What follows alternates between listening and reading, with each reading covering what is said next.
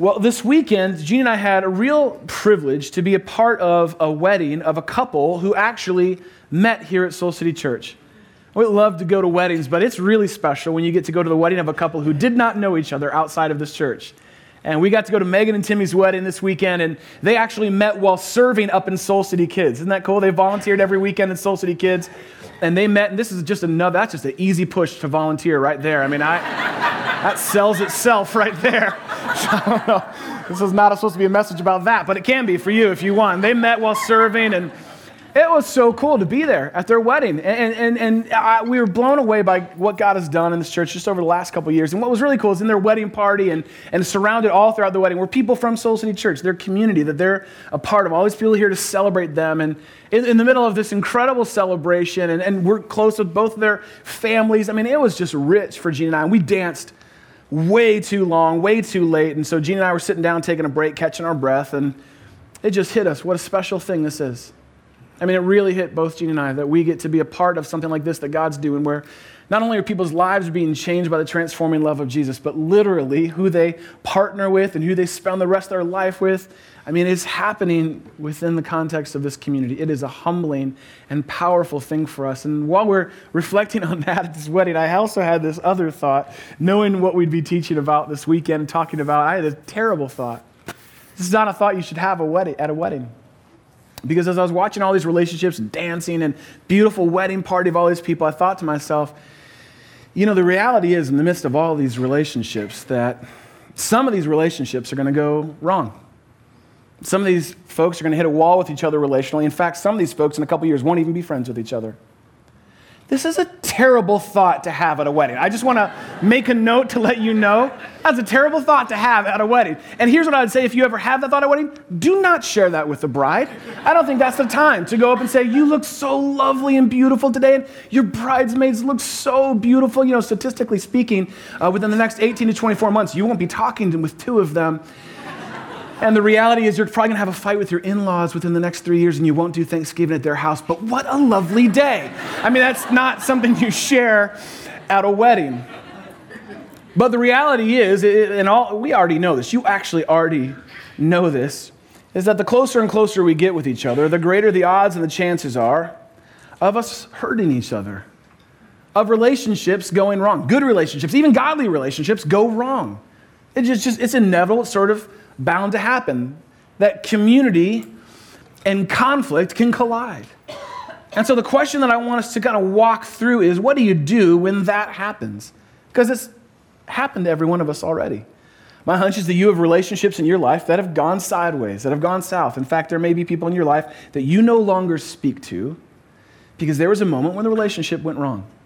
Could have been a misunderstanding that led to a disagreement, that led to a story that you wrote in your mind, and now it's been Three years since you've spoken to them. Could be a friend, could be a family member, could be a coworker. This stuff happens within marriages. When relationships tend to just sort of go wrong, it can just happen. We've all experienced it. And so the question that I want us to really consider as we look at these life-changing teachings of Jesus is what do you do when relationships go wrong? Like what do you do? When a relationship, you can kind of feel it kind of hitting the rails, you can feel it going south a little bit. What do you do when relationships go wrong? Now, let me just pause for a second, so lest you think this question's for everyone else or some sort of metaphorical question. I'm asking you, what do you do when relationships go wrong? What have you done? What is your tendency? We all reply and respond differently when relationships go wrong. Some of us, your first move when a relationship starts to go wrong is you start the blame game and you start building your case against that person and why it's going wrong. And so you kind of defend yourself by blaming them and kind of attacking them for why the relationship's going wrong. Some of us tend to ignore it when a relationship goes wrong. You just don't want to deal with it. You don't want to admit it. You just know it's going to be harder to fix, and so you just kind of ignore it and hope that it goes away. Some folks, when relationships start to go wrong, get stuck in a fear of conflict. I, this is me. I just don't want to, it's going to be harder to make this thing right. So I kind of talk it over, and you can stay up late at night rehearsing a conversation that you mean to have with someone to the point where you like get sick in your stomach over it. Anyone experienced that before? So afraid of confronting a relationship that's gone wrong. Some of you, when a relationship goes wrong, instead of going to make it right, you want to make sure that you make your point. And so you do whatever you can. You send emails in all caps at 1 a.m. because you want them to know your point. Right? When it goes wrong, you want to make sure that you're heard in the process. Some of us play the victim. Play the victim. Oh, we kind of get rally people around us to help kind of come on our side because can you believe what this person did to some of you? Some of you like to, um, we use the word process a spiritual word that we use. We like to process when a relationship goes wrong. Uh, the Bible uses another word for it. They call it, uh, the Bible calls it go- uh, gossip. Uh, so you like to process with people but what's gone wrong. You just want to get some help with this. And so you go to like, you know, two to five to 25 of your friends and you process how stupid this person is and how could they possibly do this to you. And maybe you even put it up on Facebook for everyone to process with you. Some of us, when relationships start to go wrong, for fear of maybe something that had gone wrong in the past or a hurt that you'd experienced, some of us, when it starts to go wrong, you walk away. Because maybe that's what a parent did to you when you were a kid, that's what a spouse did to you, a friend did to you, and so that's your go to strategy. When you feel a relationship hitting the rails, you just kind of walk away. We all do different things. We all reply differently, respond differently, react differently when relationships go wrong, each of us. But what I want us to look at today from the teachings of Jesus is something you can actually do right. Something that each of us can do, all of us can actually do right from a very challenging teaching of Jesus that if we actually applied in our lives could literally kind of cut relationships going wrong from hitting the rocks. That can cut gossip off at the pass and can actually make space for peace to prosper in a relationship. I want us to look at something you can do right, even in the face of conflict, and it's called making peace. How do we make peace? I want to walk you through a process that Jesus gave us about how we make peace with others when relationships go wrong. So grab a Bible, if you would, please, and open to Matthew chapter 18. Matthew chapter 18. If you got one with you, great. If not, can you reach in your seat back, grab one of these gray Bibles? Grab a pen too. We're going to circle some stuff, write some stuff down. In the Gray Bible, it's page 688. Page 688. Matthew 18. This is a fundamental teaching for our church. We've taught this passage from the Bible, this teaching of Jesus, every year that we've been around as a church. Because the reality is, relationships go wrong. It happens. It happens to every single one of us. And so we want to come back to the thing. A lot of things in the Bible, mystery. Take great faith, cannot understand, fully grasp. This one, not so much. Jesus is very clear on what we can do right when relationships go wrong. All right, so Jesus is teaching and kind of laying out what happens when someone sins against you in the context of a community. And we're going to use that as kind of our model for any time that conflict enters into a relationship. So this is what Jesus says in Matthew 18. We'll start with verse 15. He says, If your brother or sister sins, now some translations use the phrase sins against you. And that's actually what's implied by this word sins, that it's a sin that's coming at you or that is against you. So I want to be really clear here that what Jesus is saying is not like when your brother or sister sins, like about anything in their life, that it's your job to go point that out to them. Some of you love acting like sin police because it keeps you from taking responsibility for the sin in your own life. It's not what Jesus is talking about. Your job is not to be sin police for other people. The great news is you can fire yourself from that job because God's already doing that. It's His job to judge, not yours. But when someone sins against you, is what Jesus is saying. When something comes between you, when a conflict gets in the middle of community and comes between the two of you, then you go and you point out their fault. Just between, what's the phrase here? Just between who? The two of you, very important, underline that. Just between the two of you, very, very important. Jesus knows us all too well. And if they listen to you, you've won them over, not to your side, but back to the place of peace. Not to your position, but back to the place of peace. That's kind of where it starts here. First step, Matthew 18, is that. Jesus says, now, sometimes, though, that doesn't work. That's not enough. Matthew 18, 16, he goes on and says, but if they will not listen, then take one or two others along, so that, he's quoting Deuteronomy 19, 6, 15 here. He says, so that every matter may be established by the testimony of two or three witnesses, so that every side is heard, so that people are well represented, so that the truth actually has a place to grow and peace has a place to prosper. If it doesn't work just between me and you, you take someone else with you. And then Jesus goes on to say in verse 17, but if they still refuse to listen, then you tell it to the church. Now, I want to hit pause right here. We're going to get into the rest of this in a minute. I love this. This is for those of you who kind of like you know, study maybe history or Christian history, understand a little bit of the story of God. This is a really important phrase that Jesus uses. He, he says here, he says that if they're not going to listen, then you tell it to who? He says you tell it to the church. Now, what's really interesting, if you know anything kind of about Christian history, the chronology of how all this stuff happened, The church didn't exist while Jesus was on earth. It actually came once he left, what we celebrated Easter. The Holy Spirit comes, and that's when the church begins. And so, what Jesus is doing is giving like a little spoiler alert. He's letting these people know, like, hey, this is what it's really about. This thing called the church. I know you don't know what that word means yet, but you will. It's going to literally change the world. The idea here, though, is that it's about community, it's about relationship. You take it to the beloved community, you take it to a spiritual community. He uses the word church that they would come to know all too well. In fact, just about every one of the listeners who heard him use it here would give their life for it. He's saying that's what we do. We take it to this community when conflict collides. And he says, then if they still refuse to listen to the church, then you treat them as you would a pagan or a tax collector. Harsh ending right before Jesus drops the mic. And so, what I want you to do is just kind of hold on that thought. Can you hold on that thought? I want, to, I want to come back to that in a moment about this idea of treating them like pagans and tax collectors.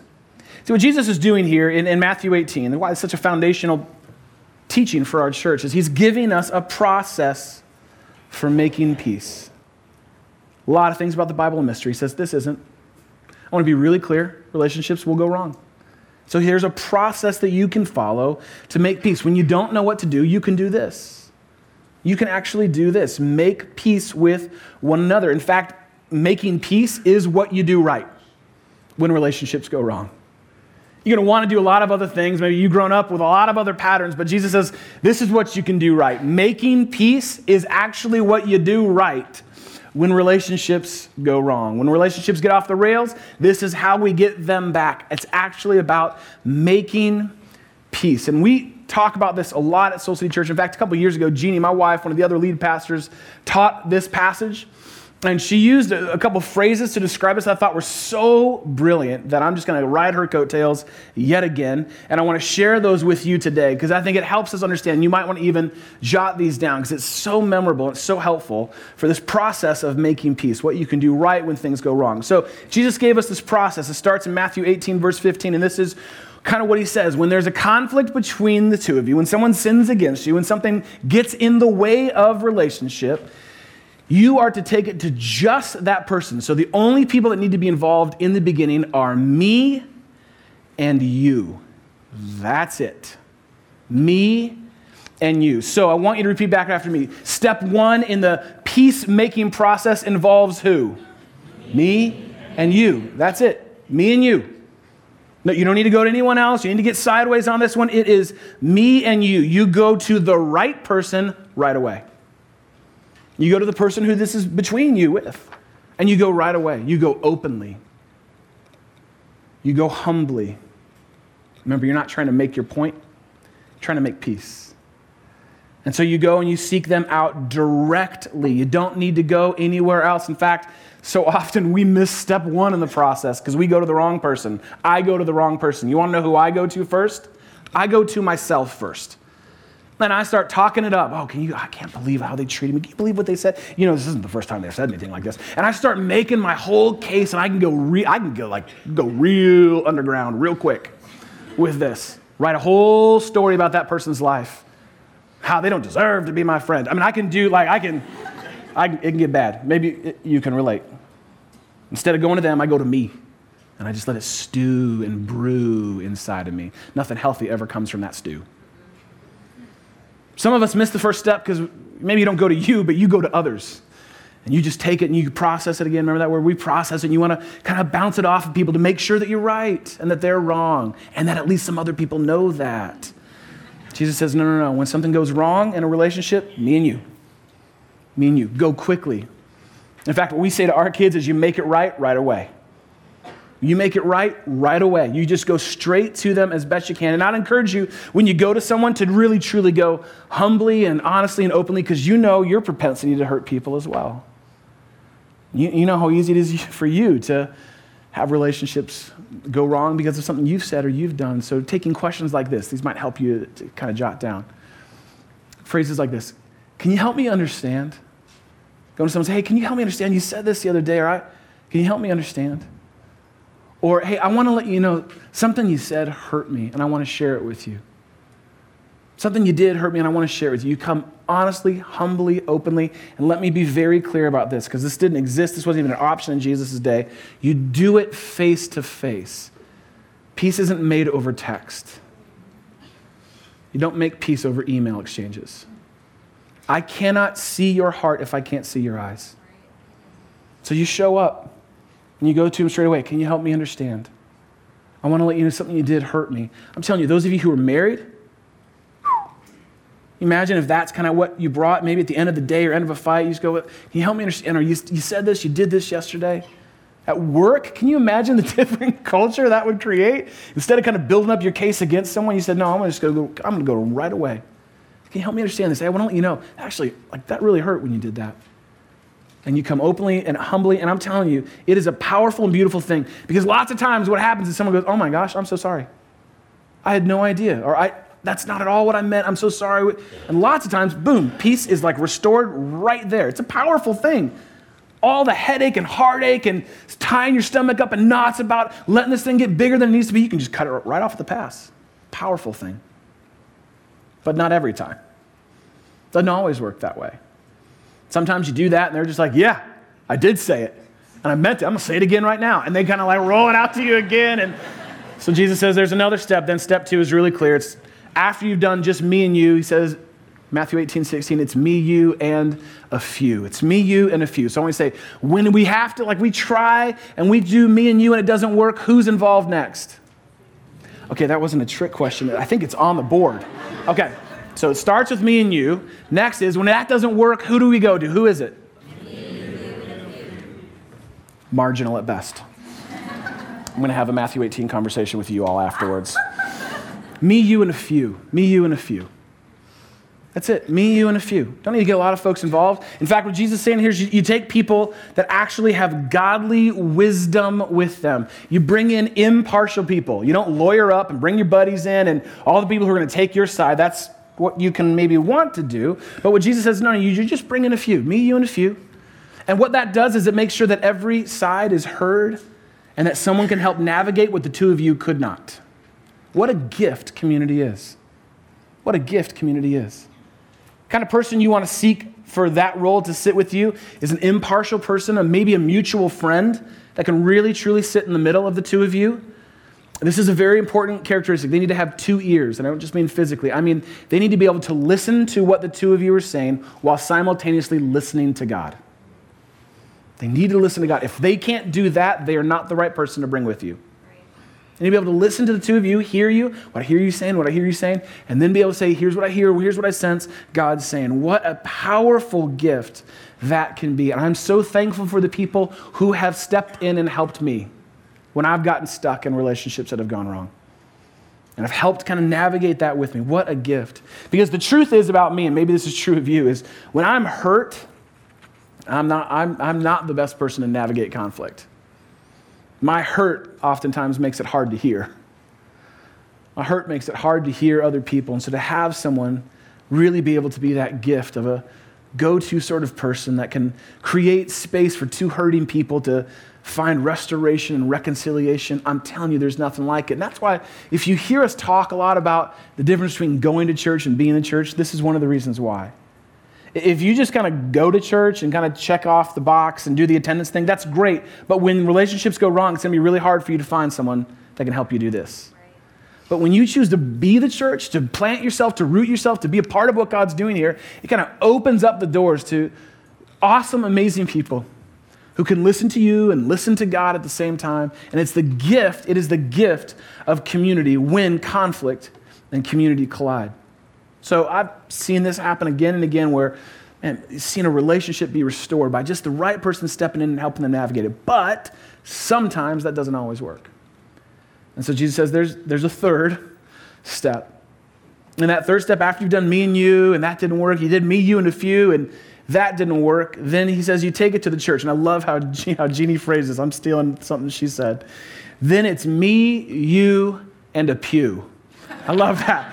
We didn't have pews. I don't even know we'd know what to do with a pew if we had one, but you get the idea, right? That's when you take it to the church. Me and you, me, you, and a few. And then the third step is who? Me, you, and a few. Me, you, and a.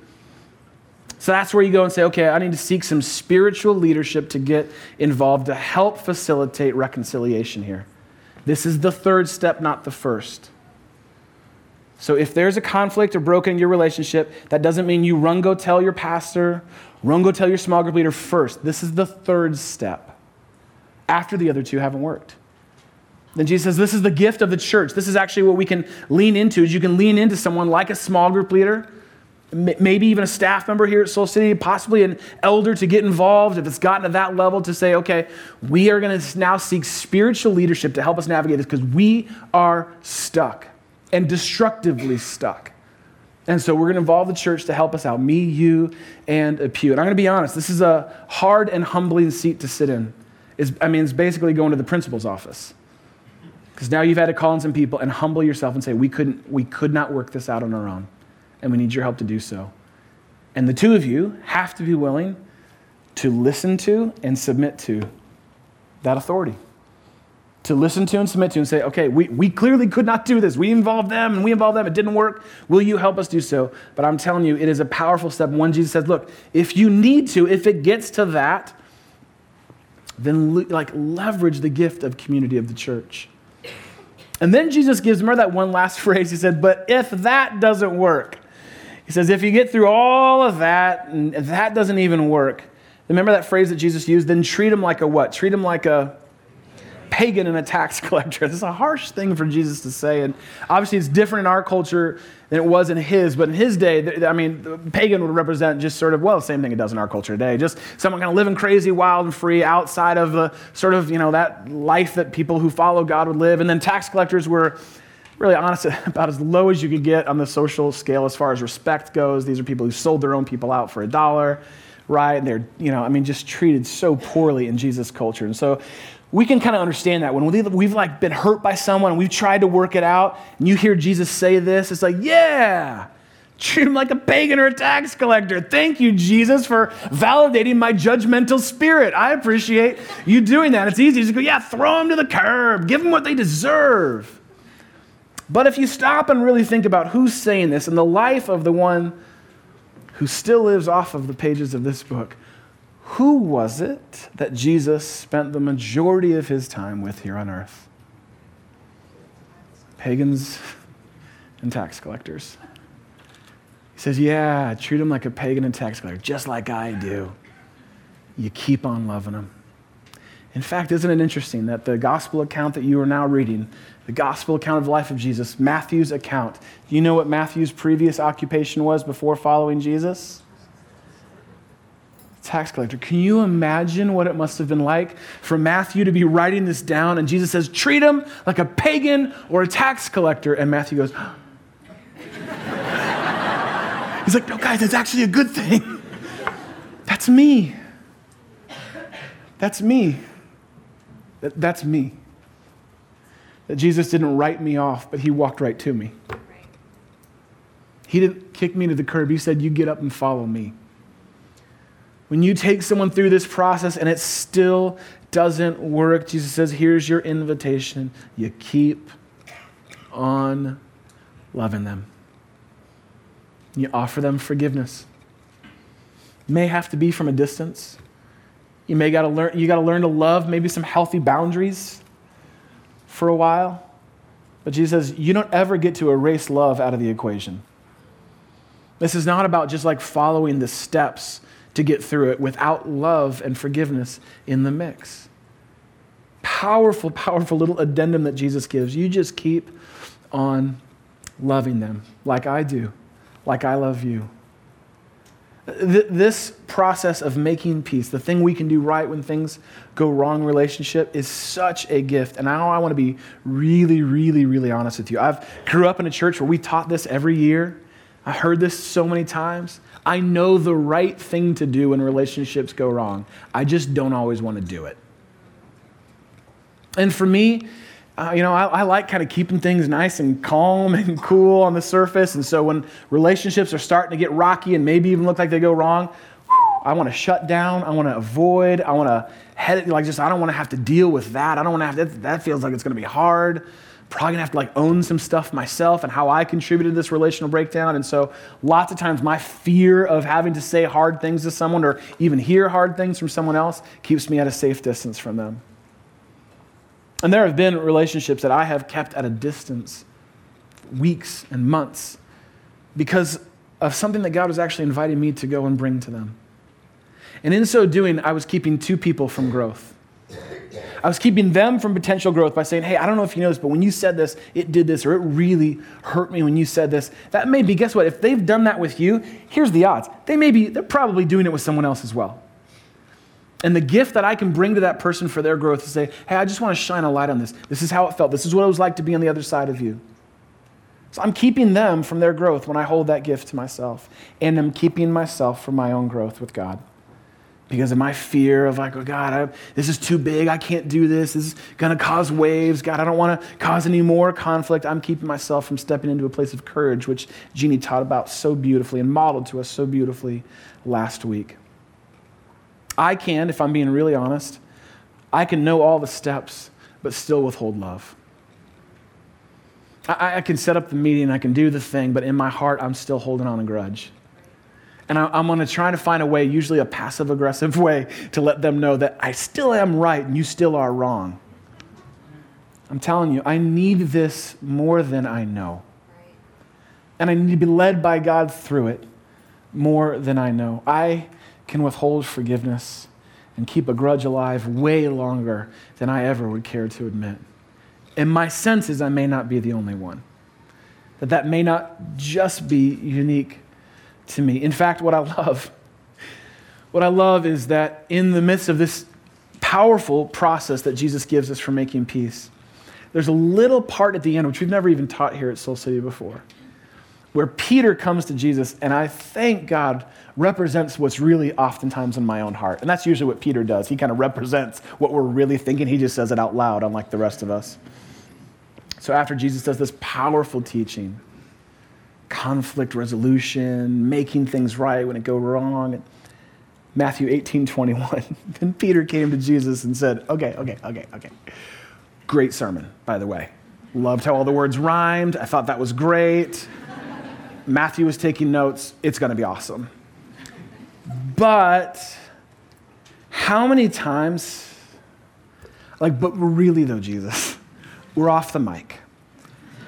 How many times shall I forgive my brother or sister who sins against me?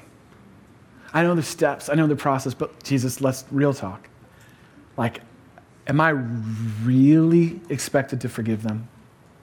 And he uses a number that can seem a little out of context for us. But in the days of Jesus, the rabbis, the spiritual leaders, the teachers had a phrase that they would use when it came to issues of forgiveness. That the, the rule for forgiveness was the rule of three, that you would offer forgiveness to someone three times. That was the standard practice, religious practice of the day. I forgive you, I forgive you, I forgive you. If after that you're free and clear, you don't have to forgive them, you can write them off and treat them how people really treated pagans and tax collectors. But the number seven had this special meaning. It still kind of does in our culture today, this perfect number, this whole number and it represented kind of wholeness and fullness and completeness. And so what Peter does is he comes to Jesus and says, How many times, like, but for real, how many times am I supposed to forgive him? Are you expecting me to do this all the time? Every relationship? Every time I'm hurt? Like seven times? Like this perfect? That's what he's asking. Do I really have to do this every time? And Jesus answers emphatically yes. Verse 22 I tell you, Peter, not seven times, but 77 times. Not all the time, but all the all the time. Not just sometimes, every time. Yes, that is what I'm inviting you to do. Yes, that is actually what I expect of you to do. That you would continue to keep on offering love and forgiveness, love and forgiveness, even when you've been hurt. Jesus would go on to say later, What good is it for you to love people who love you? Anyone can do that. Jesus says the real challenge is in loving those who hurt you, loving those who hate you again and again and again. That's what's most challenging for me. That I want to not only walk through this process, but I want to do it not just in part, but with my whole heart and keep on loving and keep on forgiving because that's what God has done for me. See, this is the whole thing we celebrate at Easter. It's the reason why we can actually celebrate. The reason Jesus can give this teaching is because it's not just words he said, but the life that he lived. The reason you can forgive and love 70 times, 7 times, 70 times, 70 is because God is actually the one who's already made peace with you. This is what's so powerful. God made peace with you so that you could actually make peace with others. He made peace with you. He actually settled things with you so that you could actually make peace with others. He made peace with you and with me and with my sin by what we celebrated Easter, by the cross and by an empty tomb. God said, I'm going to cover that. You have sinned against me more times than you even know. I'm going to cover that again and again and again and again. I have made peace with you, and now you are invited. In fact, for those of us who call ourselves followers of Jesus, you are expected to make peace, to make peace, to make it right when relationships go wrong. And my hunch is there are some relationships in your life right now. If things are not right, and you've got all your reasons and you've built up your case and you've kind of put them in the category of villain and you're the victim and is it possible that the teachings of Jesus are not only meant to get off the page, but into your life and your relationships today? That there is a person or people that you need to go and make peace with. You need to humble yourself. You need to come openly, come honestly, and go directly to them. To not withhold a gift of growth from them or from yourself by keeping it to yourself any longer. Who is it right now in your life that you need to make it right with? It could be a parent, spouse, coworker, that's an easy one, coworker, a friend, a broken relationship. And Jesus is saying, look, I, it's time to forgive and to love and to follow this process of peace. And it's not going to be easy. I don't want you to think that at all. It's not going to be easy. It's just totally life changing, that's all. It can just set you free. You won't be bound by anxious thoughts. You don't have to live in fear of this conflict. You don't have to live in fear of rejection for them because you've already been loved and set free by God. And to help in this process, our elders have put together an unbelievable resource. I'm not going to spend time walking you through that, but you can actually go to our website today and under resources, there's a whole section of navigating conflict. And it's a wonderful spiritual reflection for you to begin the process of making peace and making it right. And you'll never guess who the process starts with you and me. And so, if there's a relationship that's gone wrong in your life, you know exactly what to do today. My prayer and our hope for you is that you'd have the courage to do so. That you'd no longer live in fear, but that you'd go and follow the path of peace that Jesus modeled not only with his words, but with his very life. So I want us to lead us in just a, a prayer of commitment, and then we're going to sing a song of response together that declares the reality. We don't have to live in that fear anymore. We've actually been set free by God, made peace with us so that we could do that with others. And I'm going to ask you if you would actually stand up and take a prayer posture that we take a lot around here, which is open handedness. Rather than closing our hands and our hearts off, we want to open them up. And there may be a name or two that's been on the tip of your tongue, and you've been thinking this whole time, not them, not them, not them. I'd encourage you to say, What if, God, them? Where, where are you leading me to either forgive, to love, or to go and make peace today? So I want to pray for us, and then we're going to sing a song of response together. Jesus, thank you that you are the one who is made peace. And this is not light, this is not quick, this is not easy stuff, but it literally can change our lives. It can free our souls so that we no longer live in fear, but we live in who you already know us to be as children of you. That the reality, God, is wherever, whatever hard or difficult place or conversation that you're leading us to, the reality is you're the one leading us and you will walk with us. And you love us as much as you love them. And to help us to treat them, we pray, Jesus, like pagans and tax collectors, just like you did. Because that's who we are.